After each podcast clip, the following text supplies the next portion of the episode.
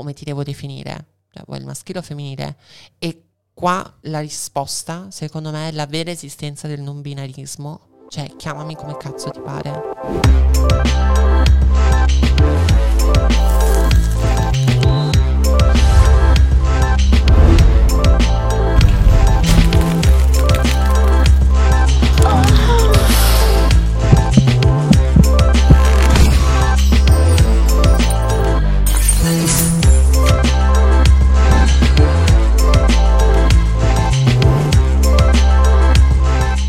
Eccoci, nuova puntata di Facciamolo. Io mi scuso perché questa sarà la settantesima puntata di Facciamolo in cui non ho voce perché sono salito a Milano per farmi questa carrellata di puntate e me se n'è andata via la voce. Però non ce ne frega un cazzo e oggi siamo qui con Carli Tommasini. Ciao a tutti, la voce la metto io, doppio. sì, ti farò parlare, ti farò delle Perfetto. domande super aperte. Perfetto, sono pronta. Come stai? Tutto bene, tutto bene. Io e te abbiamo problemi diversi, tu la voce, io ho un occhio che sta perdendo vita, quindi sì. è la puntata degli occhiali. Sì, questa. è la puntata degli occhiali. Io ho gli occhiali per discrezione, perché quando vengo a Milano devo recuperare tutte le serate milanesi che non faccio. Giusto. Però ieri non, non ho bevuto tanto perché sono stato lungimirante. Ieri ho, l'altro ieri ho bevuto molto, poi ho avuto una seduta dal fisioterapista. A un certo punto mi ha detto sei molto stanco oggi. E io ho detto, no, no, sto proprio male. Da cosa l'ha capito? Va bene, stavo rincoglionitissimo, capivo un cazzo, mi diceva, spostati, fai retroflessione, ehm, antifre- antiflessione, non capivo un cazzo, dico, ma come si fa? Cioè, terribile. Però, però l'abbiamo portata a casa ieri. E, ehm, a proposito di alcol, raccontiamo un pochino come ci siamo conosciuti. Io mi sono fatto il primo Pride della mia vita un po' in ritardo e stavamo su questo carro della Universal. Un meraviglioso carro, un meraviglioso carro con grandi personaggi e con grandi eh, divieti, tra cui il divieto era quello che non potevamo bere alcolici. e noi abbiamo non rispettato questa regola. Da buona veneta e anche in parte argentina l'alcol scorre nelle mie vene più dell'emoglobina, quindi penso che sia... Però per... stai bevendo una camomilla adesso. Adesso sì, un'ottima camomilla con Io un, un tè, ed è un tè vero, la sua è una camomilla un po', un po' così, un po' relic. Un po' relic, un po' corrotta. Corrotta. e niente, e um, conosciuto Carli e c'è stato questo scambio di drink, brindisi, cose, e a un certo punto ha comandato il Pride. Ha vinto. Ha vinto il Man of the Match, Woman of the Match, top player. E è stato incredibile perché, a parte che scendevi dal carro e risalivi, sì. Io non ho capito come cazzo facevi. Allora, diciamo che il mio corpo è 70% leva di gambe, quindi io un salto mio è il salto di una gazzella nella savana più o meno, quindi letteralmente non avevo bisogno di scale per risalire su quel carro, io mi aggrappavo e tiravo su, e tiravo su. Incredibile, incredibile. e poi c'erano questi che passati ti, ti, tiravano l'alcol, cioè una cosa incredibile. E... Ed è stato un bel Pride. Io tra l'altro ho un aneddoto, ovvero che accumulando questa idratazione particolare sono sceso dal carro e sono state 3-4 ore, forse pure di più, sì. forse pure 5. Mi stavo pisciando sottissimo, ma male. Quindi sono sceso dal carro con le mani in testa, all'epoca avevo anche i capelli, e cercavo, dico, dove cazzo faccio pipì, no? Poi non potevo farla in giro, è reato, e c'era fin troppa gente per fare C'era fin troppa gente e il giorno dopo magari Webbo, Livio Ricciardi piscia a Sempione a Milano. Immagino già i TikTok sì, riguardo. TikTok, pisci ubriachissimo, tremendo.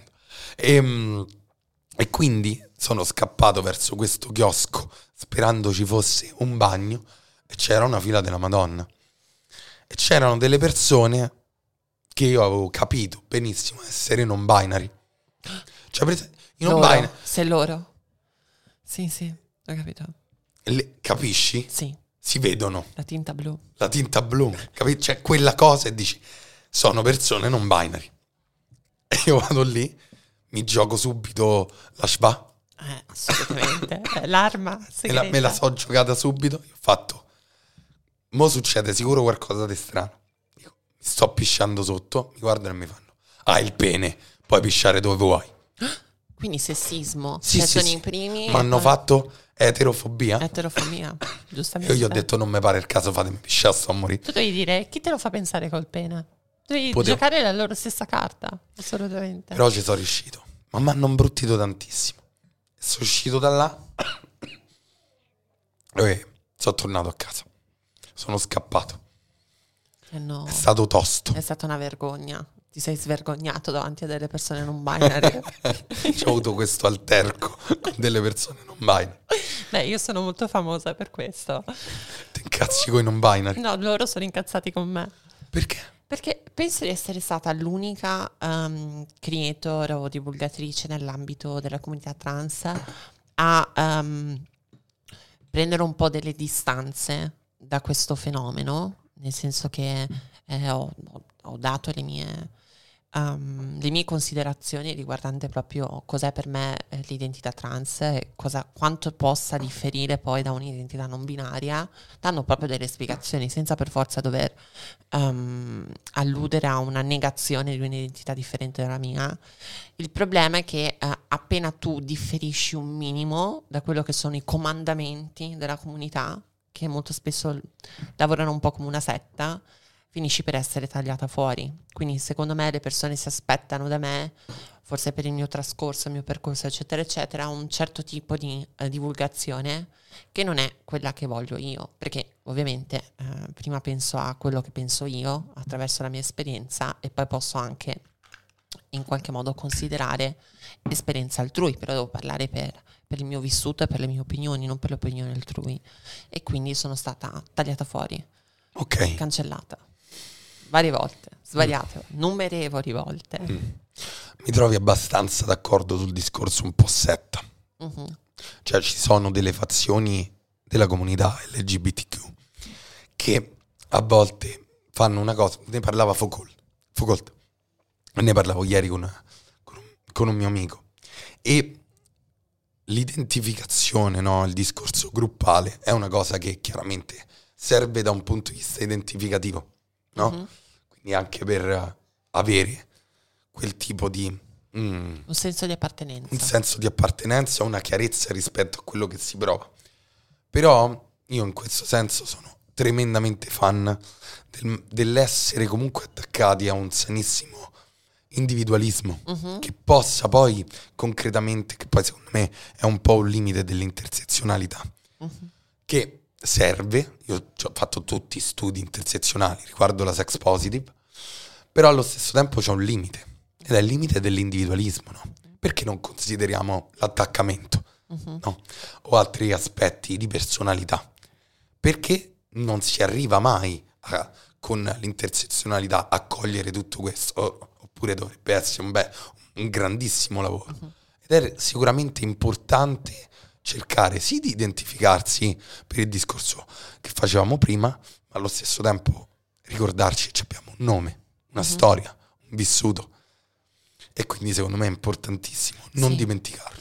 Um, una, una frase che ho molto trascritto sulla pelle, eh, che ho, ascolt- ho sentito qualche anno fa, era di RuPaul e diceva che ehm, molto spesso, quasi sempre, eh, gli oppressi prendono le stesse caratteristiche dei propri oppressori e quindi molto spesso si crea questa catena un po' di lotta all'oppressione o chi sta peggio di un'altra persona. Il problema è quando la tua identità si fortifica solo dai propri dolori o dai propri traumi o dal senso di inadeguatezza.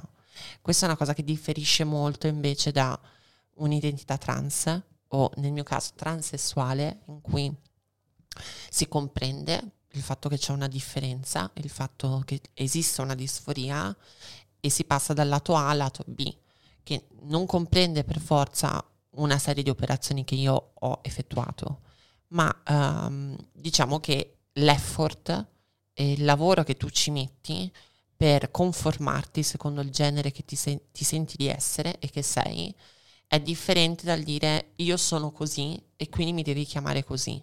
Cioè, eh, io non ho eh, demandato che le persone mi da- dassero del femminile io ho lasciato che il mondo mi vedesse come la donna che sono perché mi desse del femminile, che è una cosa completamente differente. Un conto è la pretesa, un conto è l'esistenza. E io sono, uh, sono esistita, sono nata, cresciuta da maschietto, sono sempre stata molto femminile e ho passato anche quell'era dell'androginia, perché una volta okay. si diceva androginia, quando i termini un po' USA non erano ancora giunti al nostro territorio. Um, essere androgeni era l'essere non binary di adesso. Okay. Mentre essere transessuale era uguale prima, uguale adesso. E um, la differenza però che mi pone un po' um, un occhio di riguardo secondo questa, questo fenomeno è il fatto che quando io ero androgino, tra virgolette, eh, le persone erano le prime a dirmi ma ti devo dare del maschile o del femminile, perché io non avevo un, un'espressione conforme al mio genere, al mio sesso biologico. Quindi mi vestivo in un modo molto femminile, ma le persone sapevano che ero un ragazzo ancora. Ed erano le persone a dirmi ma come ti devo definire? Cioè, vuoi il maschile o femminile? E qua la risposta, secondo me, è la vera esistenza del non binarismo, cioè chiamami come cazzo ti pare. Cioè, non ti devo chiedere, cioè, se io voglio uscire dalle regole binarie, non devo rientrare nelle regole binarie con un pronome. Okay. Non, mi, non, mi, dovrebbe interessare. Il fatto stesso che tu vuoi conformare la tua esistenza non binaria a un binarismo è di fatto ipocrita come discorso. Sì, è quello che dicevi prima, no? Sì, assolutamente. E, ehm, che ne pensi, ad esempio, della anche mh, mm, nei criteri diagnostici della disforia di genere è cambiato qualcosina negli ultimi anni per una questione di anche un po' inclusività. Io non sono molto fan di un processo che va top down, no? Uh-huh. Quindi che si decidono cose, ma è di un processo che deve essere bottom up. Uh-huh. Quindi capiamo scientificamente come possiamo definire che cosa succede e poi diamo la, la definizione. È un po' rischioso che ci sia il processo inverso. E adesso sull'IC10, sull'ICD10 c'è incongruenza di genere. Uh-huh. Però io penso che sia importante mantenere nel momento in cui c'è una presenza il termine disforia, uh-huh. perché è anche validante e legittima quello che tantissime persone trans provano, uh-huh. sì. che fondamentalmente è disforico come c'è, c'è, c'è la disforia. Sì. Penso che sia un conformismo relativo all'azione del politicamente corretto, che ora dirò le cose che siamo la più fascista del mondo, però è, è, è, vero di base, cioè nel senso non vuoi più dire disforia perché potresti in qualche modo offendere una persona che ne è affetta, ma allora è come eh, cambiare la denominazione depressione come tristezza generica, cioè nel senso, sì, no, sì. sei una persona depressa, l'importante è utilizzare un nome perché al nome tu gli dai un senso, gli dai un'importanza e destigmatizzi quella, quell'eccezione negativa, piuttosto che non dire una cosa se no offendi. Cioè invece io sono contenta che una persona possa dire, cioè non contenta, però dico, sono una persona che soffre di disforia di genere, ok, è meglio dire questo piuttosto che dire non ho bisogno di avere una disforia per essere trans. No, tu stai in qualche modo debellando la struttura base che ti rende la persona che sei, perché se io non soffrissi di disforia non sarei la donna che sono ora. Certo. Perché sarei rimasta Carlo, bellissimo, era un bellissimo uomo, ragazzi bellissimo ragazzo, posso dirlo, cuccavo molto. e, ehm, e, e, sarei rimasta in quel modo, però il fatto che io sia passata da A a B, il motivo, la ragione era una disforia e grazie a Dio che gli si dà un nome che ti aiuta a destigmatizzare ehm, la problematica. Credo sia anche molto importante per far capire di che cazzo si parla. Assolutamente. Perché altrimenti probabilmente, paradossalmente, questo politicamente corretto che crea questo cambio di di nome, anche di nomenclatura, legittima o comunque alimenta tutti quei pensieri, sai, quella roba tipo è una moda, è un uh-huh. capriccio, uh-huh. è mhm. una fase di incongruenza. Uh-huh. Cazzo, c'è una sensazione di disforia, sì. c'è della disforia che necessita di, un, di, tutta una serie di questioni che vanno a risolvere quella disforia. E poi eh, il modo più eh, corretto per analizzare un fenomeno e analizzare il target di cui si sta parlando. Cioè, eh, se tu prendi quelli che sono i nuovi fenomeni, o almeno la, eh, la nuova definizione in questi ultimi anni e analizzi le persone che si sentono parte di una categoria, tu vedi le stesse caratteristiche. Le stesse caratteristiche è una sorta di uscire dagli schemi ehm, normali, ordinari, quindi vedi che queste persone sono relativamente persone con la tinta, col piercing, col tatuaggio, che non sono cose negative assolutamente, non è il, il, piercing che ti rende una persona non binaria, però è quel tipo di um, fuck off to the society che ti porta a essere non ordinaria. E um, queste persone, per esempio, posso fare l'esempio, un ragazzino che sente una persona non binaria e vuole che tu dia a questa persona i pronomi femminili. Questa persona vuole uscire dal non binarismo, però per, per dal binarismo, ma per far sì che venga considerata una persona non binaria utilizza vestiti canonicamente, stereotipicamente femminili. E quindi tu mi stai dicendo di essere non binario con gli stessi strumenti che ti rende una persona binaria. Quindi è un po' una contraddizione. Cioè tu mi stai dicendo che la tua identità, il tuo non binarismo è perché tu tieni la barba e ti metti una gonna corta? Cioè quindi tu stai usando un capo femminile con una caratteristica maschile per lo più per definire il fatto di essere non binario. M- ma di base stai giocando lo stesso sì, gioco sì. del binarismo. Cioè, io non sono diventata la donna che sono perché un giorno ho messo un vestitino. Quindi tu stai semplificando l'esistenza della donna o della femminilità o del non binarismo, della transessualità, mettila come vuoi, come un capo che va contro una, um, a una ordinarietà, una normalità, tra virgolette. E non è così. No, no. E il punto è che le persone possono dirmi, vabbè, anche tu, per essere diventata la donna che sei, hai, ti sei dovuta operare, hai dovuto fare questo, hai dovuto fare quell'altro, sei femminile al massimo nel modo in cui ti, ti poni con le persone. Il punto è che io ho iniziato un percorso ormonale in cui il mio cervello, il mio corpo, tutto quello che crea la mia persona si sta indirizzando e si è indirizzata verso il genere in cui mi sento di essere, cioè ci ho messo un effort che è differente. Certo. Però poi si crea sempre questa battaglia del eh, trans di serie A, trans di serie B, che è brutto. Sì, io penso e poi, come dicevamo prima, c'è sempre un discorso tremendamente personale. E ognuno, secondo me, fa anche come cazzo gli pare uh-huh. a andare verso ciò che, mh, mm, verso dove vuole andare, no? E questo secondo me è è importantissimo, anche perché poi, tra l'altro, nella comunità LGBT ci sta tutto un casino di stereotipi ereditati, anche molto patriarcali, anche nella, nella comunità gay. Madonna. Il discorso attivo-passivo. Sì. È incredibile. È una cosa di, di, un, di un ghettizzante, una cosa di... È tremenda. Ma è finito il tempo. Ecco.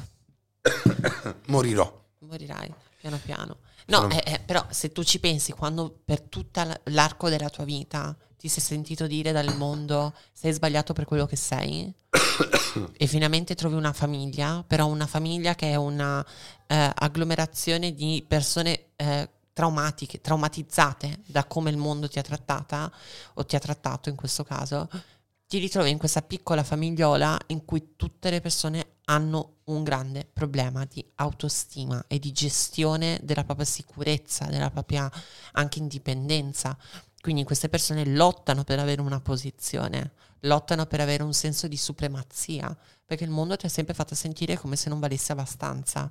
E il problema ancora più grande per le persone transessuali, principalmente per le donne transessuali, è il fatto in cui anche nella stessa comunità tu non ti ci ritrovi. Perché io avendo completato un percorso, essendomi operata, eccetera, eccetera, um, e comunque essendo una donna eterosessuale, gli uomini che interessano a me sono uomini eterosessuali, per lo più biologici, cis ora si dice, però biologici. E, um, e quindi io entro in un mondo, nello stesso mondo che per anni mi ha discriminata.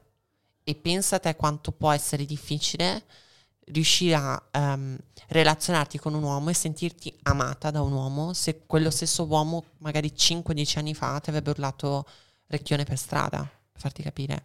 Cioè c'è una grande difficoltà a unire um, due, uh, due, radio completamente disconnesse l'una dall'altra, cioè sono due frequenze differenti, completamente differenti. E più si lotta per una sorta di tolleranza di informazione, più si crea la differenza. Perché queste persone parlano tra di loro, non parlano con la persona eterosessuale. È il ragazzo gay che parla con l'altro ragazzo gay, è la comunità trans, il gruppo trans che parla con l'altra persona trans. Tu differisci da questo, non ti parlano più, perché tu non vali abbastanza, perché tu non segui quello che loro vogliono e quindi vieni tagliata fuori in qualche modo. Immagino, immagino, e mi trovi d'accordissimo. La cosa più banale che si che si dice spesso, è che nei gruppi de- di femministe ci stanno pochi uomini. Sì. E invece è un po' quello il discorso, no? Perché c'è anche una grandissima difficoltà poi nell'uomo etero Mhm, di definirsi femminista. mhm. Che c'è tutta questa roba, no?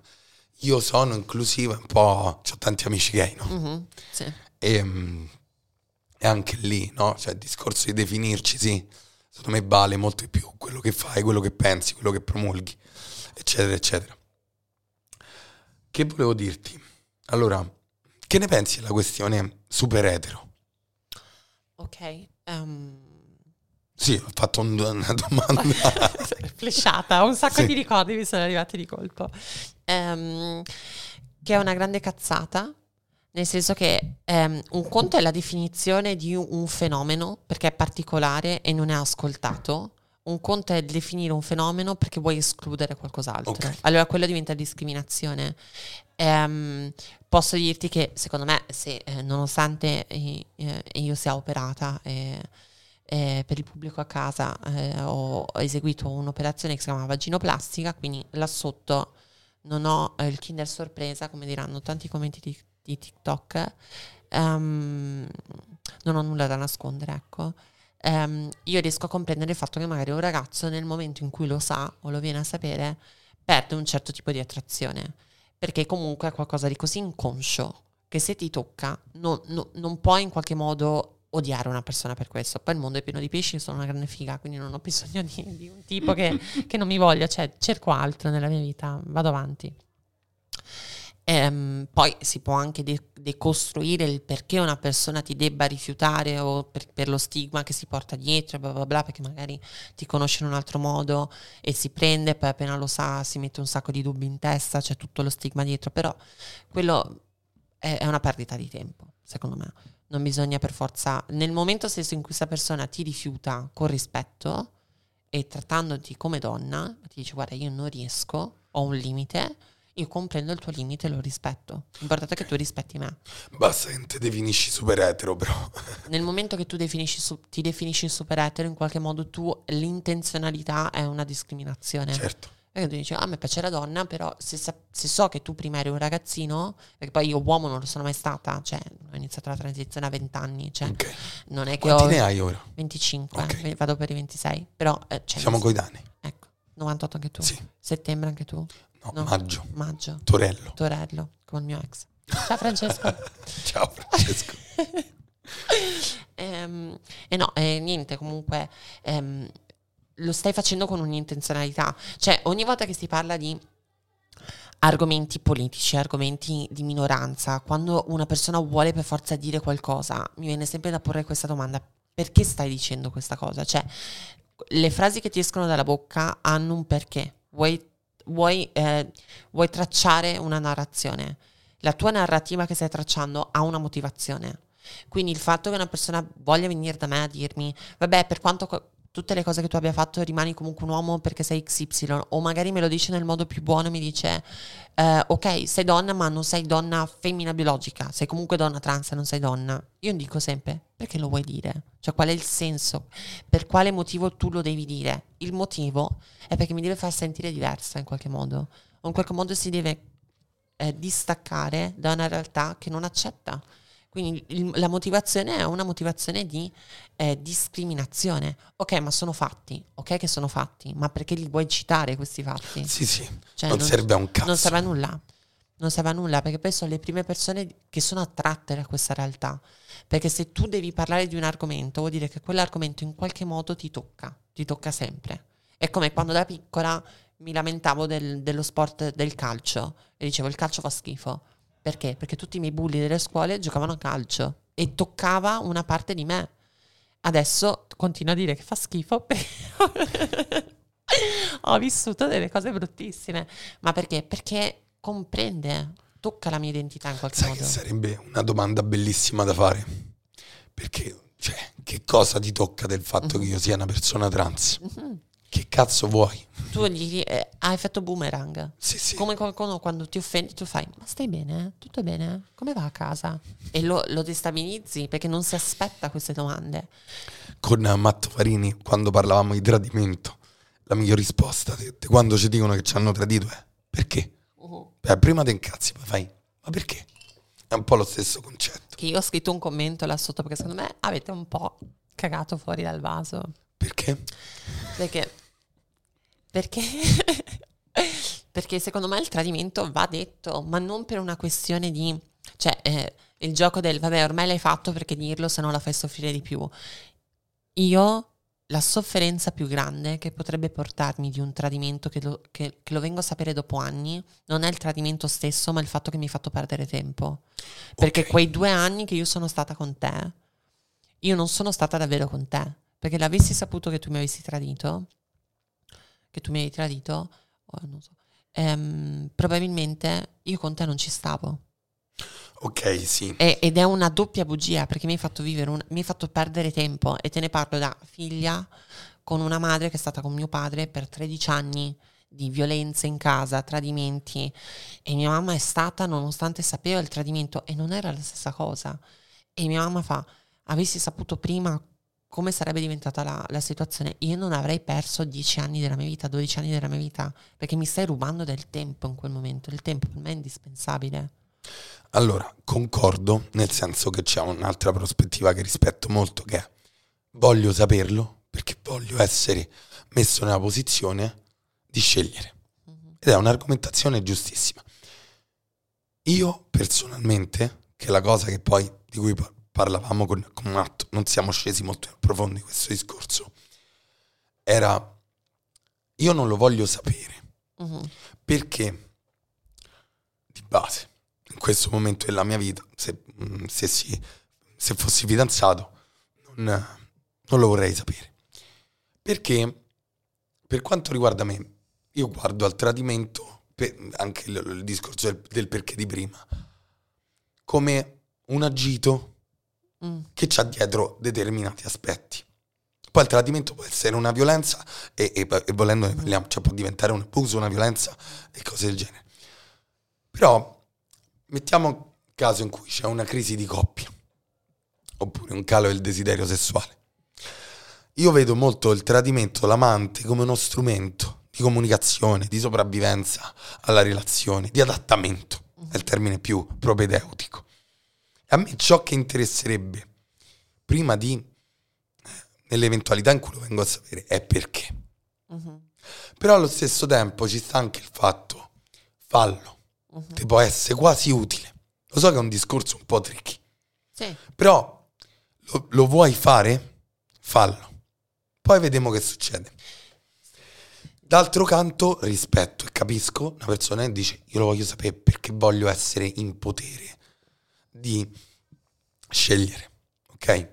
Il discorso è la perdita di tempo, concordo, ma io personalmente quello che vedo, e credo sia condivisibile anche da altre persone, sempre per il relativismo, è nonostante, mettiamo il caso di una scappatella, quindi di un tradimento soft, Ok. da bombatina.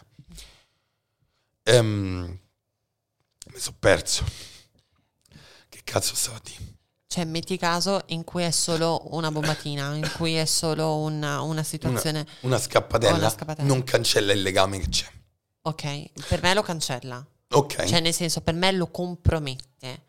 Ma per il lo semplice contamina. fatto. Lo contamina perché ehm, si tratta sempre di comunicazione. Allora, partendo dal semplice fatto che noi siamo tutti in qualche modo stati indottrinati a questo legame cattolico da matrimonio a io posseggo te, tu possiedi me, a giochi dei ruoli, e tutti lo siamo in qualche modo. E ancora di più la donna, perché nonostante il femminicidio sia una- un, un fatto reale e carnale e, eh, e- e quasi di predominanza, anche la donna ne- in cuor suo nel rapporto ha un rapporto di poss- ha un abuso di possesso che è più ehm, mentale, che è più eh, malizioso. Noi donne possiamo essere molto cattive se vogliamo mentalmente. Sì, sì, assolutamente. C'è una differenza Eh, c'è una- nella- nella- nell'agire, perché l'uomo, il maschio, per ehm, in qualche modo discendere della propria mascolinità è la forza virile, la forza bruta che discende e e in qualche modo afferma la tua mascolinità. La donna è quasi sempre sottomessa, la femmina è sempre sottomessa, la sua- il suo potere naviga sottoterra, non è Mhm. mai in qualche modo esponenziale a un livello fisico, è molto raro che venga, ma perché è il modo in cui ci educano, ci hanno sempre educati, ok? Sì, sì. E, e il problema nasce nel momento stesso in cui si entra in un rapporto quando la tua testa è già stata indottrinata da questo legame monogamo, binario, stretto e la comunicazione non esiste. E quindi il maschietto che arriva a 25 anni e ha un rapporto, ha 25 anni della sua vita in cui ha visto cos'è l'esempio di un uomo nella famiglia, cos'è nel gruppo dei maschietti nel parlare della tipa, nel parlare dell'altra tipa, del parlare del tradimento, del parlare delle corna, ha un tipo differente di indottrinamento, di, di visione di quello che è la condivisione del corpo e la sessualità, mentre la donna è la paura che l'uomo possa tradire. Il senso di possesso perché io devo essere l'unica e quindi c'è l'ipersessualizzazione, quindi c'è la strumentalizzazione del proprio corpo, il, sen- il sentore di dover essere la madre giusta per i, pro- per i figli del proprio uomo, che è un altro discorso ancora. Quando si arriva in quel tipo di legame manca però cosa? La comunicazione, perché la comunicazione è l'unica materia, l'unica espressione relazionale che nelle scuole, fin da piccole, non insegnano. Assolutamente no.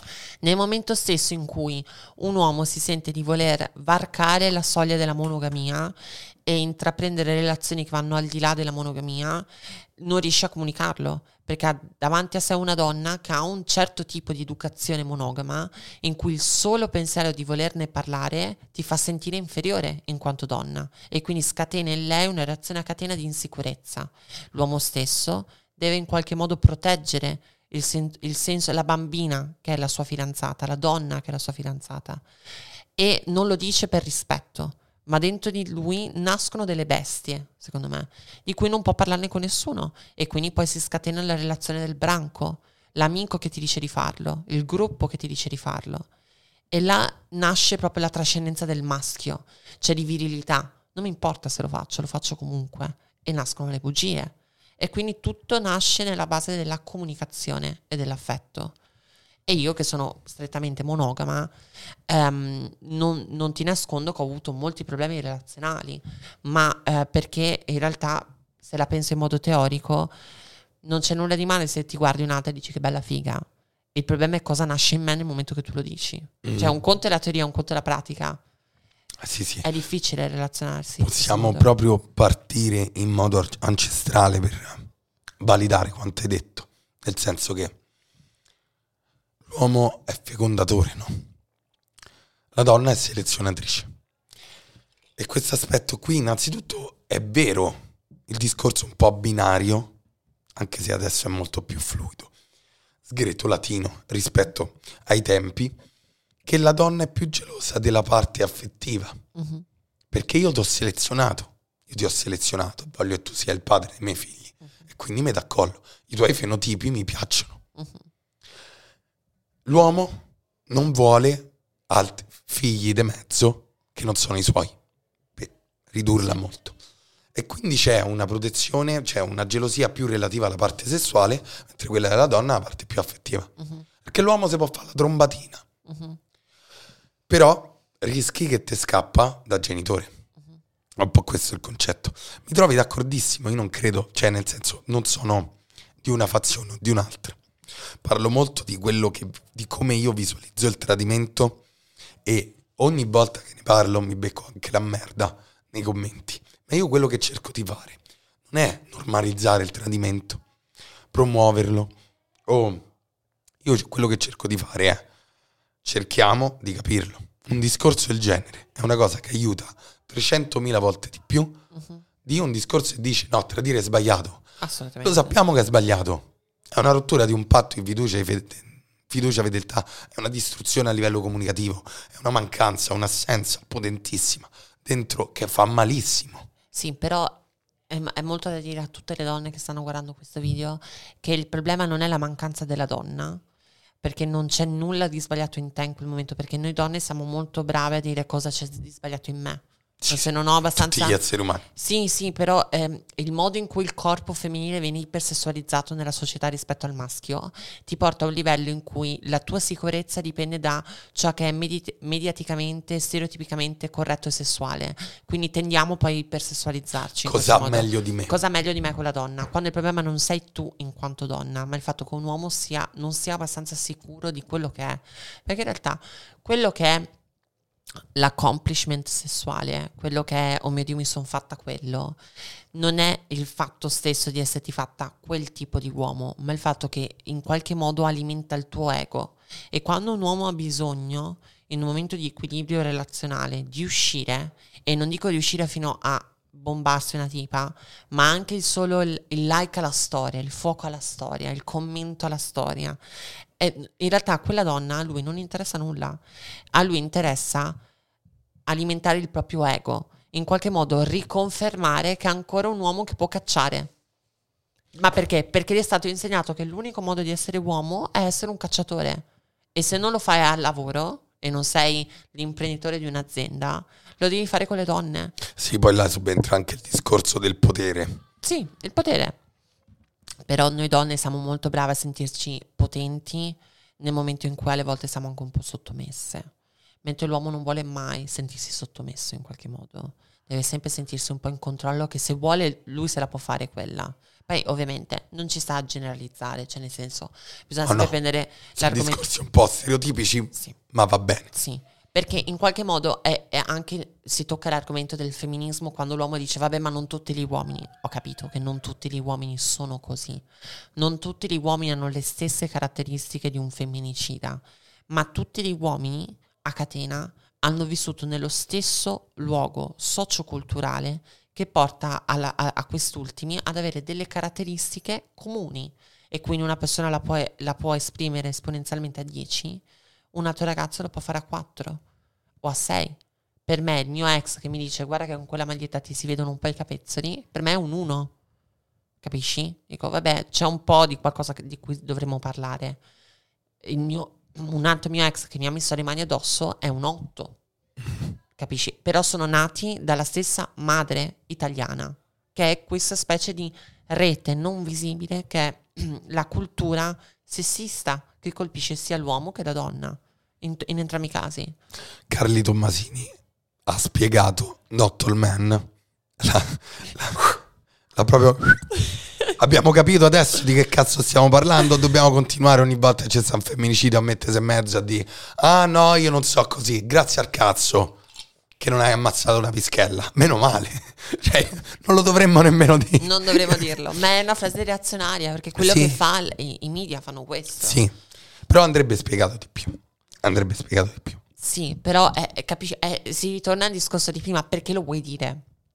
Perché lo vuoi dire? No, Not All Men. No, ma no, no, no, no, no, è la- il discorso di prima che ti dicevo, perché vuoi dire per forza che una donna trans non è donna? Ah, sì, sì, sì, sì. La certo. stessa cosa è perché tu da questo fenomeno devi per forza dire not all men. E mi viene da dire perché lo vuoi dire? Cioè, cosa ti ha toccato nella tua percezione inconscia personale tanto da dover dire una roba del genere? Vuol dire che in qualche modo ti tocca questa cosa, se no non avessi detto nulla. Sì, sì, no, questo tocca tantissimo. Io rispetto quando si parla di casi di mh, femminicidi, violenze, eccetera, quello che faccio, che scelgo di fare, è un silenzio composto, nel senso che parlo anche. Parlo anche, parlo agli uomini. Perché che cazzo parlo io alle donne? Quando stiamo a parlare di abusi, di stupri o di, mh, o di femminicidi. Io se parlo, parlo agli uomini. Però c'è bisogno anche di un silenzio rispettosissimo. Mhm. Perché è un discorso anche di, soprattutto nell'abuso, nello stupro, di rispettare l'elaborazione di quella persona. Non dovremmo mai dire noi come una persona deve vivere l'abuso. Perché magari quella persona può accadere, due settimane l'hai elaborato e tu dopo due settimane sei ancora a carcere post. Non puoi aprire Instagram, non puoi aprire TikTok, una povera donna Mhm. che ha subito uno stupro, un abuso, perché si parla di lei, di come dovrebbe, di come sa per- di, di di quella che dovrebbe essere la percezione. Ed è un danno incredibile, Sì. se ci pensiamo. Sì, mi verrebbe anche da dire che se una persona ha vissuto un abuso di questo tipo, l'ultima cosa che dovrebbe fare è aprirsi i social in questo momento. Però posso capire anche il senso di voler in qualche modo cercare una comunicazione o sentirsi in qualche modo capita. L'ultima cosa che puoi fare però è andare su internet perché internet è il male del male, cioè i commenti che io ricevo sono assurdi per quanto le cose che io possa fare o non fare.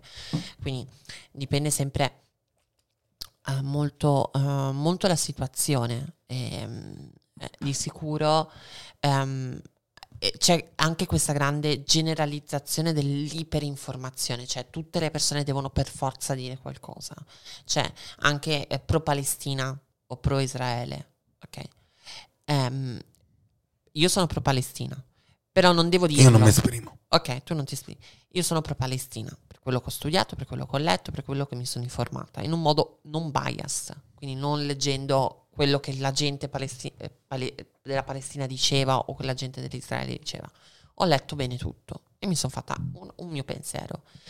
Adesso però sui social, se tu hai due follower in più, tu devi dare il tuo pensiero e se non lo dai, sei automaticamente dalla parte negativa della storia. Sì, sì, dicono se non ti esprimi sei colpevole. È esagerato. Sì. È esagerato. Alle volte una persona può benissimo avere i propri pensieri senza per forza esprimerli. Anche perché eh, l'iperinformazione, l'iperstrumentalizzazione di un discorso fa un po' a effetto eh, iperbole, mi sembra. Cioè, più ne parli, meno importanza ha. Ok. Tipo così, ok? Non so, piano cartesiano, matematica, terza media, mi ricordo.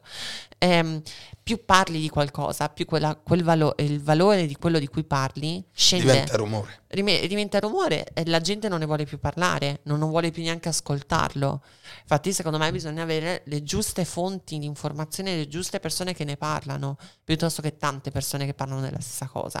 Perché dopo un po' la persona non vuole ascoltarlo, proprio inizia a diventare rumoroso. Però questo è l'effetto del capitalismo, è l'effetto degli anni in cui viviamo, in cui tutto diventa veloce, in cui ieri si parlava, l'altro ieri si parlava di una Giulia vittima di femminicidio con un bimbo in grembo, due giorni dopo si è parlato di un'altra Giulia e l'altra Giulia non se ne parla più, ma non perché l'altra Giulia non ha valore, ha un sacco di valore, la sua storia è bruttissima, però siamo già passati oltre, perché quello che fa il capitalismo, l'informazione, il valore diventa merce. Sì, sì, la velocità. La velocità diventa Ci guadagno. stiamo a dimenticare dell'Afghanistan. Cioè, Eh, si parla dici- del conflitto israelo-palestinese e va bene. Stiamo a dimenticare del- dell'Ucraina, ci stiamo dimenticando dell'Afghanistan. Mhm. Cioè, la- l'Afghanistan è una delle cose più orribili che stanno accadendo contemporaneamente. Sì. Il fatto che in Ucraina stia continuando tutto e se ne parla sempre di meno. Però Sì. vabbè, qua siamo un Si parla solo del panettone di Chiara Ferragni. Avete rotto il cazzo. Questa è, una, questa è una diversificazione mediatica, Sì. cioè nel senso si cerca di puntare il pubblico, la- il popolo a qualcosa che sia più appetibile rispetto a quello che politicamente è più importante, ma perché? Perché effettivamente noi abbiamo dei, dei rapporti con queste guerre, noi abbiamo dei bisogni. Cioè, io una cosa che ho capito andando in televisione, per esempio, e mi hanno strumentalizzata molto, e questa è una parte importante, mi hanno strumentalizzata moltissimo. E io sono sicura che quando io vado in televisione a fare un programma, io so di essere strumentalizzata. Io so che mi mettono là perché io ho 5 minuti rispetto ai 10 minuti di un'altra persona. Perché io so che anche se posso parlare di più di un'altra persona perché ho la forza di farlo e ho la dialettica corretta per mangiarmi queste persone, non sono stupida. ehm, comunque il modo in cui viene narrata una storia è per portare 5 punti a loro e 3 punti meno a me. E io ne sono sicura. E il fatto di questa magagna, di questa eh, grande eh, plot, di tattica per in qualche modo avere un pubblico biased, avere un pubblico corrotto verso, una- verso un punto, io lo capisco. È solo che se non ci fosse una persona come me che si mette, anche un po' con la criniera da leone, a parlare, a rispondere, probabilmente non ci sarebbe nessuno. O probabilmente ci sarebbe una persona più insicura o più in difficoltà. E quindi io lo faccio perché sono sicura di saperlo fare e di poterlo fare. Però il problema è che il, mio- il potere che io posso mettere in un programma del genere, come i programmi che sono andati a livello politico, io sono qua, la TV sta controllando qua, io non ho il coltello dalla parte del manico. E quindi la TV è già organizzata, tutto ciò di cui sentiamo, sentiamo parlare, vediamo informazioni, ha già un plot, ha già una, direzione. tattica, ha già una direzione e purtroppo tu non ci puoi fare più di tanto perché è, è- è- sei già censurata ancora prima di poter essere censurata in qualche modo Mhm. ed è un po' il male di, di questo periodo secondo Sì, me. sì, assolutamente. No, a livello comunicativo, infatti, sono sempre molto in difficoltà, no? Mi confronto spesso con colleghi e chiedo a che punto siamo. Perché sicuramente siamo in mezzo a una rivoluzione sessuale, però ci stanno tante cose che non vanno, proprio tante. E appena uno esce dalla bolla ce ne rendiamo conto. Mhm. Poi se vogliamo parlare della situazione politica in Italia adesso rispetto a queste tematiche, già il fatto che pronuncino le parole teoria gender, Mhm. che non esiste. La teoria gender non esiste. È una, è una tattica, È incredibile. però Se una sono- tattica di bigottismo indiretto. Assolutamente. No, è proprio un di contrasto, l'inclusione, l'educazione sessuaffettiva con una teoria che non esiste. Però quello che, avven- che sta avvenendo adesso con le persone trans è avvenuto anche con le persone omosessuali Sì. anni e anni fa. Cioè, una volta si poteva dire due uomini che, stavano, che stanno assieme sono malati, sono contro natura. Certo. Lo potevi dire pubblicamente, tranquillamente, e tutti ti davano ragione probabilmente. Nell'evoluzione dei diritti sociali, eh, pian piano si è mosso quello che è il cardine, quello che è l'equilibrio di ciò che puoi dire e non puoi dire. E quindi tu non potevi più dire due uomini assieme eh, non possono stare o due uomini non si possono sposare.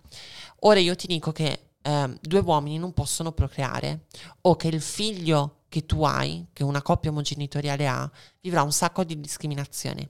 Quindi io cosa faccio? Io uso la causa dell'innocenza infantile, quindi i bambini che soffrono, per dirti che tu sei sbagliato, ma non ti dico direttamente che sei sbagliato, ti dico poveri quei bambini. E quindi in questo modo cosa fai? Tu accogli tutta che è quella il riverbero sociale, l'indignazione, dici oh mio Dio, i bambini bisogna proteggerli. Ma tu lo stai facendo per un motivo ben preciso, tu stai indirizzando quel tipo di odio e di protezione di una cosa che siamo tutti d'accordo, cioè i bambini vanno protetti, sono innocenti Stesso Ma verso- verso un target preciso. Le persone transessuali ehm, sono sbagliate, sono malate, non puoi più dirlo. Io ti dico però, eh ma le donne trans che entrano nei bagni femminili cosa potrebbero fare? Quegli uomini che si travestano da donne? E tu cosa puoi dire in quel momento? Sono cose che possono accadere, ma non comprendono la, la totalitarietà di quel fenomeno, di quell'esistenza. Non ti posso dire le persone trans sono malate, ti dico la teoria gender nei bambini.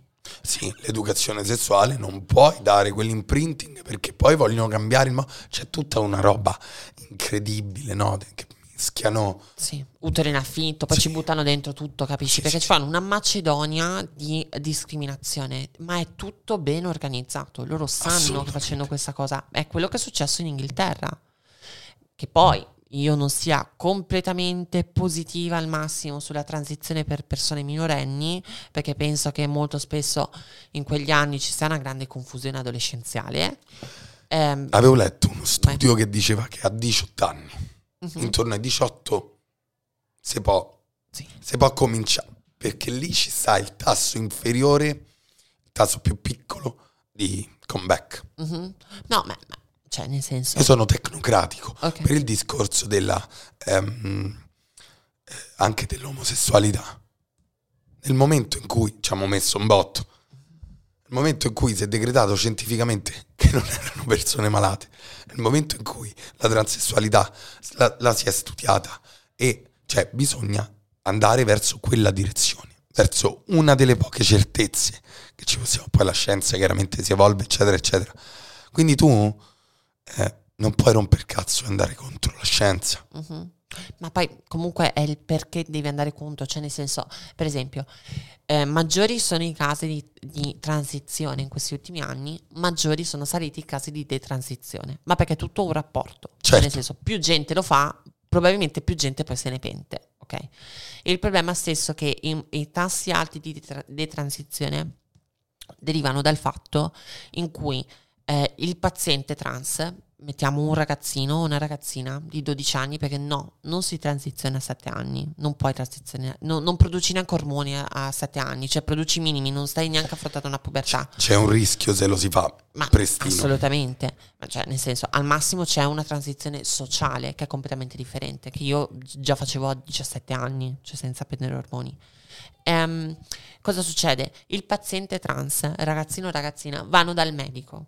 Il medico ha un profilo generale di come si effettuano questi- queste situazioni. Cioè, tu sai che c'è un grande, un alto tasso di eh, probabilità di suicidio per persone trans e se non inizia una transizione probabilmente quella è la fine, ma è una fine casuale, casistica, cioè non 100%. Quindi il dottore dice alla famiglia, se tuo figlio o tua figlia non transiziona, queste sono le probabilità. E quindi la transizione arriva subito perché il genitore deve accettare una roba del genere, deve supportare una roba del genere. E quindi in America sono nati molti casi di ragazze biologiche che transizionando verso l'aspetto maschile, quindi trans F2M, female to male, già rimuovevano il seno dopo un anno di transizione e poi si pentivano. Il problema è questo, c'è un caso di contagio sociale su quello che riguarda cos'è la transizione, ma perché non c'è un supporto medico adeguato. Cioè la risposta, la domanda non è cos'è, ehm, è giusto e sbagliato che lo facciano, ma abbiamo il supporto medico giusto o no? Perché i casi di, di donne trans che hanno transizionato a 14 anni, io di amiche ne ho così, americane non, ci sono e stanno benissimo. Di casi in cui hanno transizionato ne conosco alcuni, ci sono. Cos'è che cambia? Se è il dottore giusto o meno. È come se ti diagnosticassero il bipolarismo e tu non sei bipolare. Qual è il problema? Che tu sei bipolare o non bipolare o che il dottore ti ha diagnosticato una cosa sbagliata? Però loro, loro non vogliono fare questo. Perché il problema che vogliono togliere alla base è l'esistenza di questo fenomeno. Quindi non, non lo toccano come In argomento. realtà avevo letto pure che è un po'... Devo verificare meglio, che c'è un po' anche un business dietro. Sulla... sul- chiaramente di medicina Ma, rispetto alla transizione. ma qua in Italia non spendi nulla. No, no, no. In Italia è pubblico. Più- più americano. Più americano. Però se tu ci pensi in America, per esempio, se io avessi avuto ehm, 20 anni in America, io andavo da Starbucks a lavorare, nel giro di un anno io mi operavo il viso, femminilizzazione, gratuito. Vaginoplastica, io ho speso 15.000 euro in Thailandia, gratuito. Com'è andata la vaginoplastica? Perché so che Ok. è, è tostarella. Allora, ehm, non so se io sono un po' Xina principessa guerriera nelle mie cose, nel senso che io attacco a fuoco, faccio le cose e, e- e non sviluppo un pensiero, cioè nel senso magari nel momento l'ho ragionato ma mi sono già dimenticata com'è andata, perché è stata una cosa molto forte, fisicamente e mentalmente. Eh, devo dire che è stata un'esperienza molto significativa. Beh, a parte per il mio percorso personale intimo, per me è stato proprio un po' la genesi di quella che sono ora, perché mi rendo conto che da quel giorno, sono passati quattro mesi, io sia proprio un'altra persona, ma, ma non perché sono un'altra persona letteralmente, ma perché adesso ho messo a parte quella che è la transizione. Cioè ho chiuso un capitolo, tra virgolette. Poi ho i miei problemi, ho le mie insicurezze, ho altre cose che vorrò fare. Senti di aver finito, di aver completato il percorso di transizione. Penso che adesso posso pensare a chi sono io al di là di cosa, della mia identità, che è una cosa molto più significativa. Poi magari su TikTok ne ho parlato in qualche video ho detto nonostante le operazioni io rimango sempre me stessa, perché effettivamente io rimango una donna trans, cioè non è l'operazione che ti cambia, hai sempre le stesse insicurezze. Ma ora non hai quel fattore che ogni giorno che ti guardi allo specchio dice sei diversa da un'altra donna. Poi ovviamente sono altre cose che mi rendono diversa, eh. cioè non posso avere un ciclo, non potrò mai avere figli. Io ho cresciuto un bimbo con mia mamma per sei anni della mia vita, ho fatto babysitting, sono cresciuta con una mamma che amava essere mamma, quindi io sarei una mamma fantastica. Per, per me il fatto di non poter avere dei figli è il mio dolore più grande, cioè è proprio la cosa che mi fa stare più male nella mia vita. Ehm, però sono sicura che potrei essere una mamma stupenda, ma sono sicura anche che questa è la mia grande differenza con una donna biologica e ne ho preso atto. Ehm, e quindi rimangono delle differenze, rimangono delle insicurezze, ma ehm, te, te ne fai anche un po' un- il tuo cavallo da battaglia, cioè nel senso diventano delle tue caratteristiche e Più di questo non puoi fare, cioè, c'è un tu. limite. Sono io, sono io, come tante altre donne che magari si fidanzano, dopo 5 anni vogliono avere un figlio e scoprono di essere sterili. Oh, sterili si dice? Sì, sì. Ok. Eh, che fai? In quel caso l'uomo ti molla. Per molte donne come me ven- vengono mollate in quel caso. Questa è la mia più grande paura. Eh, però rimane una donna. Non ti piace l'idea dell'adozione? No, mi piace sì. Ok. Però il problema è che per un uomo no. Perché sempre toccando quella che è la discendenza del, del- del maschio, al maschio viene educato che la discendenza non, non avviene solo col possesso di una proprietà, il possesso di una donna o il possesso di un lavoro, ma c'è anche una discendenza sanguinea, il cognome. E quindi anche se non te l'ha detto tuo padre, quella cosa del deve avere un figlio per tramandare il tuo cognome, tutta quella che è la rete sociale e culturale che ti sta attorno ti ha spinto ad avere questo pensiero. E quindi un, un uomo può anche dire io un figlio ancora non lo voglio, ma arriva ad un certo punto in cui c'è quel valore sociale, quel ruolo sociale che va intrapreso, in cui il figlio voglio che abbia il mio viso, voglio che abbia il mio sangue, il mio cognome. Ed è difficile trovare un uomo capace di andare oltre a questo. E io purtroppo sono molto sfigata con gli uomini. Mi ribecco tutti sbagliati, ragazzi, che ti vi devo dire. Eh, Eh. È un periodaccio, è un periodaccio sociale per l'affetto. Penso di sì. No, penso che le mie energie stanno diventando più positive ora, quindi magari troverò una persona giusta. Eh, Io mi sono un po' ritirato. eh, mi hai detto, mi hai detto. Sì, sì, ho fatto, sì, sì. Sto nella mia fase satanica e basta. La fase 69. Sì, sì. Ok. Però, però sono comunque cucciolo. Io sono comunque caring tantissimo. Cioè, le one night stand non... Sì, le faccio. Mhm. Però mi piace anche coltivare un rapporto affettivo. L'unica cosa è che ho bisogno in questo momento prima di capire chi sono affettivamente. Mhm. E poi, anche perché io sono, credo, non monogamo. Ok. E sta roba è sempre molto fluida. Si Mhm. rivoluziona nel Mhm, tempo. Sì. E anche sotto quell'aspetto mi devo capire. ok. Perché se sei in un monogamo non te se incula il 90% de- della popolazione. Mm, sì, e poi sei pure un uomo, quindi è ancora più difficile. Perché questa cosa non se ne parla spesso, il fatto di quanto il mercato sessuale sia più facile per una donna. Cioè, nel senso, l'uomo ha grande insicurezza anche per quello che può essere in qualche modo l'attrazione. Cioè, nel senso, non ne parla spesso l'uomo di questo. Però ehm, una cosa che ho avuto, ho avuto dei confronti vari con ragazzi che mi sono frequentata, magari tramite Tinder o Bumble, è sempre la cosa del eh vabbè, ma tu se stai su Tinder hai 100 match al giorno. Io su Tinder già tanto che ne faccio 20. Ma in realtà Tinder c'ha una cosa molto carina Sì. per gli uomini che tu non vedi mai quando ti rifiutano. Ok. Al massimo quantifichi. Quantifichi i match però, Sì. tipo, ok, ecco, in questo caso, eh, secondo me è difficile il mercato, la sicurezza che eh, deriva dal mercato sessuale, tra virgolette, il mercato proprio, il rapporto affettivo, per un uomo è molto differente rispetto a una donna, cioè l'uomo ha molte meno probabilità sessualmente. Però vi truccate pure voi. Concordo. Nel senso che anche voi vi fate selezionare. No? Sì, Cioè, non la vedo. Questa è anche una cosa che contrasta tutta la teoria rap. A noi ci selezionano, però si truccano. Quindi non è che non ci sia un Mm. discorso di selezione biunivoca, è una selezione diversa. ma si trucca nel senso make up? Quel senso? Make-up. Ah, sì. vabbè, ma, ma il make-up di un uomo è la barba, il vestiario, è l'atteggiamento un po' da uomo tossico. Cioè, Sì, nel sì, senso, però c'è la anche costrutto. voi. Ok. Anche voi Sì. fate selezionare. Sì. Non è che Però eh, il punto è che ehm, se per l'uomo l'idea del possesso arriva a un punto in cui mi va bene anche la minima, quindi poi c'è questa grande che io odio totalmente, che voto mi dai? Ok? Quindi se seguiamo un po' questa, questa tematica, questa sei un cosa- 10, vai serena. Però odio questa cosa perché non ha senso, perché non sono un voto, non sono una pagella. Cioè, che senso ha? Poi ci sono donne che magari convenzionalmente sono, che ne so, 7 o 6 per le persone, però poi ti prende in quel momento e quindi poi diventa molto soggettivo. Però vabbè, tralasciando questa cosa. Ehm, eh, riprendendo un po' il discorso di quello che è il possesso dell'uomo, se molte volte una persona, l'hai sentita spesso parlare, dice, che ne so, eh, va- non riesco a cuccare, mi va bene un 2 o mi va bene un 3. Per una donna questo problema non c'è, perché la donna il tipo lo trova sempre, Perché c'è sempre il disperato ed è brutto da dire. Ah. Però molto spesso l'uomo, pur di fare qualcosa, si ritrova a dover affermarsi sessualmente con una donna che magari non, non darebbe un minimo valore.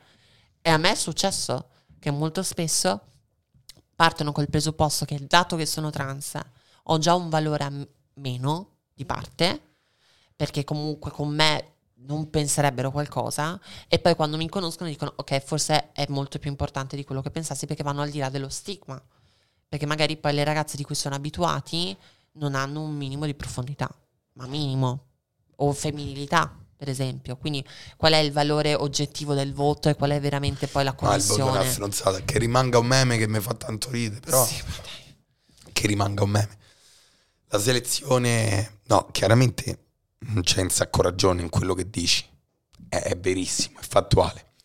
Però allo stesso tempo credo che il discorso ma contento del 2 e del 3 adesso, oggi, se spera che lo possiamo un po' accantonare, perché è una di quelle cose che il patriarcato, cioè che a livello patriarcale intacca molto l'uomo, Mhm, molto. Io dico, non siamo le più grandi vittime, ma quasi. sì. Però hai mai visto una tipa super brutta che stava con un figo della Madonna? Cioè il ratio, quanto spesso è accaduto che vedi la figa della Madonna che sta con quello un po' più bruttino rispetto a quella bruttissima che sta con quello fighissimo? Eh? No, no, ipergamiamo molto di più noi. Eh? Ipergamare vuol dire, che Ok. tra l'altro è un termine rapil. Ok. Ah, che tu sei un 5 e con una 10. Eh, perché? Perché il problema rimane proprio sulla base del confronto della valuta. Cioè, una donna preferisce l'uomo che è esteticamente meno bello, ma perché voi avete meno pressione sulla bellezza. Perché anche se siete. Adesso un po' di più. O adesso un po' di più. Difatti, non so se vedi che la cultura eterosessuale sta prendendo molto la moda della cultura omosessuale. Cioè, nel senso, è sempre stato così, eh. Cioè, i gay comandano tutto, ragazzi. Mi dispiace dirvelo. E meno male. Però adesso vedi molto di più la confusione del trend. Cioè, l'uomo è omosessuale che si vestiva in quel modo tre anni fa. Ora l'eterosessuale si veste così e sempre di più si sta avvicinando, per fortuna, perché c'è meno tossi- C'è una tossi- cosa che dicono che adesso per essere selezionabile te devi vestire mezzo barbone, mezzo gay. Eh sì, sì, ma è- è- c'è questa cosa, Sì, capisci? O magari a tante donne piace l'uomo che non si capisce se è gay o meno. Che a me è proprio zero, cioè nel senso rimanevo nella mia vecchia vita, se devo essere così sinceramente, a me piace l'uomo virile, cattivo, rugbista. Io sono un po' così, un po' fluidino. Mi mi ci diverto, ma perché sono mignotta io? Sì, ma, di fa- ma ci sta. L'importante è saperlo, è Sì, riconoscerlo. Il, il punto primo è riconoscere sempre qualcosa. Il problema, però non è un problema. Cioè, tipo, esco con una, il sugar lo metto io, no te. Ah, eccolo qua. è questo il discorso. Poi lo usiamo su di te, ma me lo metto io. Beh, io adesso che sto un po' sperimentando con performance e robe varie nei locali, mi sta piacendo molto, nel senso che negli ambienti di ehm, grande ipersessualizzazione, in realtà, per esempio i locali dove performo, robe varie, in realtà c'è molto più rispetto dei locali dove non ci dovrebbe essere questo tipo di. Assolutamente. Cioè, tipo eh, locali un po' BD BDSM, dove sono tutti mezzi nudi, c'è molto più rispetto dei locali in giacca e cravatta. No, non te la pizzano. No, non non ho la mai pizzano. visto una pizzata. A parte una volta, in un contesto un po' particolare, l'ho acchiappata. Un'amica mia stava a romper cazzo. Ho fatto il maschio etero, l'ho acchiappata in angolo e ho detto te sfonno. Capiamo questo. Qua non lo puoi fare. Balla fare. far piper e non romper Hai cazzo. fatto il maschio Sì, 10 sì, eterosessuale super forte. Sì, sì, sì. Proteggo l'amichetta. Ehm, passiamo alla parte un po' più spicy di facciamolo, ti va? Vai, vai, facciamolo. Ok. Cacciamo fuori le domandine. Allora, innanzitutto ti chiederei un'esperienza imbarazzante a letto. Aiuto. Allora, Tu la segui le spe- esperienze bruttine nella mia rubrica? penso di sì. O meno ho visto qualche storia probabilmente. Sì, sì. Ok. Sarebbe un'esperienza imbarazzante Ok, allora ero a Roma, eh, ce l'ho, ce l'ho pronta, pronta, pronta nel caricatore. Ehm, ero a Roma, eh, prima volta che andavo a Roma, avevo 22 anni. Nel 2021, no, 2021 sono andata a Roma per la prima volta e avevo questa cosa di un po' eh, Lizzy mi guarda Licia la popstar. Non so se hai visto il film. No, Non hai mai visto Lizzy mi guarda Raga, cioè, ma come si può? Larry Duff che fa Lizzie McGuire che va a Roma per la prima volta con una gita di famiglia, no, di scuola, scusami, e, mm, e conosce questo, questo romano, cantante famoso, e lei, guarda caso, è tipo la coppia esistente della cantante famosa eh, fidanzata a questo tipo. Quindi lei parte questa storia d'amore in cui scappa, si finge malata, scappa in Vespa di notte con lui. Insomma, io volevo vivere un po' la mia realtà Lizzie mi guarda liceo star. E quindi mi becco proprio il tipo romano con la Vespa. E una sera ehm, decido eh, di uscire con lui. Andiamo al Sanctuary, non so se è presente, a Roma, un sacco di gente. Posto dove... pieno di demoni demoni assurdi, spaventata. Calcola che se seguo una pischella e vedo che sta al sanctuary non gli scriverò mai ecco, a blocco. PR, sono situazioni un po' ragazza immagina, lascia stare. E quindi io invece no, io ero la, la ribelle della situazione, avevo già il tipo, e prendo e vado a casa sua, in Vespa, quindi già Vespa, mi sento un po' innamorata. Roman Experience. Sì, mi sento proprio eh, con, con, come si chiamano, il Lula Lop, la, come, la canzone, come andare in giro. Ah, ok, okay. okay. Quindi mi sento loro, bla bla bla, arrivo in casa sua, eh, facciamo per scopare e mi metto un plug anale. Allora io avevo un buco, solo uno, quindi quello c'era, quello poteva essere utilizzabile. E eh, io ero così ubriaca che tra un momento e l'altro tipo lui è andato in cucina, dove io mi addormento col plug nel culo. Però il plug non era enorme, cioè ne ho visti di più grandi nella mia vita. C'era un plug che se tu ce l'avevi dentro non te ne rendevi neanche tanto conto. Ci ho capito. Che due sono le cose. O il plug era davvero piccolo o il mio culo è troppo sotto. Quindi fatto, c'era praticamente... In due opzioni. O era troppo piccolo il plug o il mio culo era troppo dilatato, non lo so. Però io non l'ho sentito e lui si è dimenticato di questa cosa, tanto che io mi addormento e mi risveglia dopo mezz'ora e mi fa guarda, ti, ti accompagno a casa, io a quel tempo dormivo da una mia amica, mi sono rivestita e mi sono fatta tutta Roma col plug nel culo sulla Vespa, sui San Pietro. Ma ero così ubriaca, e avevo anche fumato un po', quindi ero un po' sbandata, che dicevo, ma cos'è sto fastidio? E non lo capivo. Son torna- quando sono tornata a casa mh, ho visto la situazione e era là, era là. Gli ho mandato una bella foto, ce l'ho, ce l'ho ancora come ricordo. Ciao Paolo. Ciao Paolo. L'estrazione è stata facile. L'estrazione è molto facile, devo dire che comunque di esperienze sessuali assurde ne ho molte. Questa è una delle più divertenti. No, questa è top 10, mai uscita su Facciamolo. Il plug sulla Vespa ai San Pietrini. Ma è, un, è un'experience sì, comunque, non sì, lo fate. Sessualmente no? sono sempre stata molto libera, quindi questa cosa mi è molto piaciuta. C'è da rifare, da rifare. C'è la cosa è tipo chi fa equitazione, c'ha gli orgasmi, tu sì. spetta e plug nel culo, bellissimo. Incredibile. Allora, underrated o overrated? Okay. Sottovalutato, okay. sopravvalutato. Missionario. Um, so, è la mia posizione preferita. Okay, perché è proprio viso a viso. Viso a viso. È proprio bello. Pecorella. Uh, sottovalutato. Dipende come lo fai. Cioè, se è la classica, è sottovalutato. Non ha senso. Sembra di stare in fila al supermercato. Ce la spieghi questa? Cioè che non vedi la persona che ti sta dietro, però senti la presenza. Ok. E quindi ti dà fastidio e basta. Mm. Mi dà fastidio e basta. Vabbè, io ho l'altro ruolo. Eh, Lo specchio risolve tutto. Fastidioso anche quello. Lo specchio? Sì, perché non sono in un commercial di, un, di, una, di uno spot pubblicitario, cioè nel senso perché cioè il fatto stesso che tu devi farlo e dirmi guardati allo specchio per me è troppo recitato e mi dà fastidio. No, invece a me piace molto. Lo sai qual è la soluzione? Dire mm. guarda quanto siamo belli. No, è fastidiosissimo. però se, se mentre sono. Quanto sei bella. No, oh. però se tipo mentre sei a 90 mi prendi e mi baci sul collo, allora divento un po' più. A me la cosa che mi prende di più del sesso non è il senso stesso del ta ta ta, ta del momento, ma è ciò che fai con le mani. Cioè, okay. se tu mi prendi, mi graffi, mi baci, mi coccoli, mi riempi di... Cioè, quello mi, mi, mi, prende di più. Cioè, se è troppo meccanico o è troppo recitato, io penso solo che ti stai rifacendo un porno che hai visto. Cioè, mi dà un botto fastidio sta roba. Voi maschietti siete un po'... Ma guarda, Ricordi mi, porno. Mi tiro, mi tiro fuori da questa cosa perché ci ho fatto un lavoro di, di destrutturazione. Ok, va bene, tu sei a parte. Tu sei il fluido. Mm, sì, mm, sì, cioè nel senso che io so degrader, quindi mm, eh, fluido manco. Ho i miei mo- momentini switch. Ok. Ogni tanto mi capi e dico, ah, menami un attimo. Ok. Due ok. cinquine Ok. ci possono stare. No, io sono abbastanza manesca a letto. Sì. Confide e botte. sì. Fai bene. Ehm, che, che te volevo... No, sì, è importantissimo il discorso di essere touchy, di essere caring durante Mm. l'atto sessuale stesso. Proprio siamo pelle su pelle. Sì, Non possiamo essere solo bacino su bacino. sì. Al massimo bacetti, Beh, che sono importanti. sì. Ehm, cena fuori. Mm. O underrated o overrated? Ah, ok.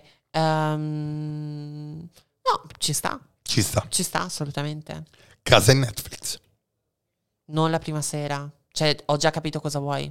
Quindi, Mm. assolutamente. Se è la prima sera, ehm, overrated. Cioè, nel senso, è troppo comune come cosa e mi fa perdere la fantasia del momento. Cioè, tanto vale che arrivo e già facciamo la cosa. Cioè, se deve essere così, Concordo. non mi prende per il culo. Anche perché spendi 40 minuti a scegliere film. Cioè, magari dai, ti trovi una no, persona- mi è successo che stava andando così, l'ho guardato e ho detto, senti, abbiamo già capito. Dovremmo chiavare. No, no, io sono molto diretta sulla cosa, cioè se io so che sta per avvenire la cosa, facciamo o non facciamo?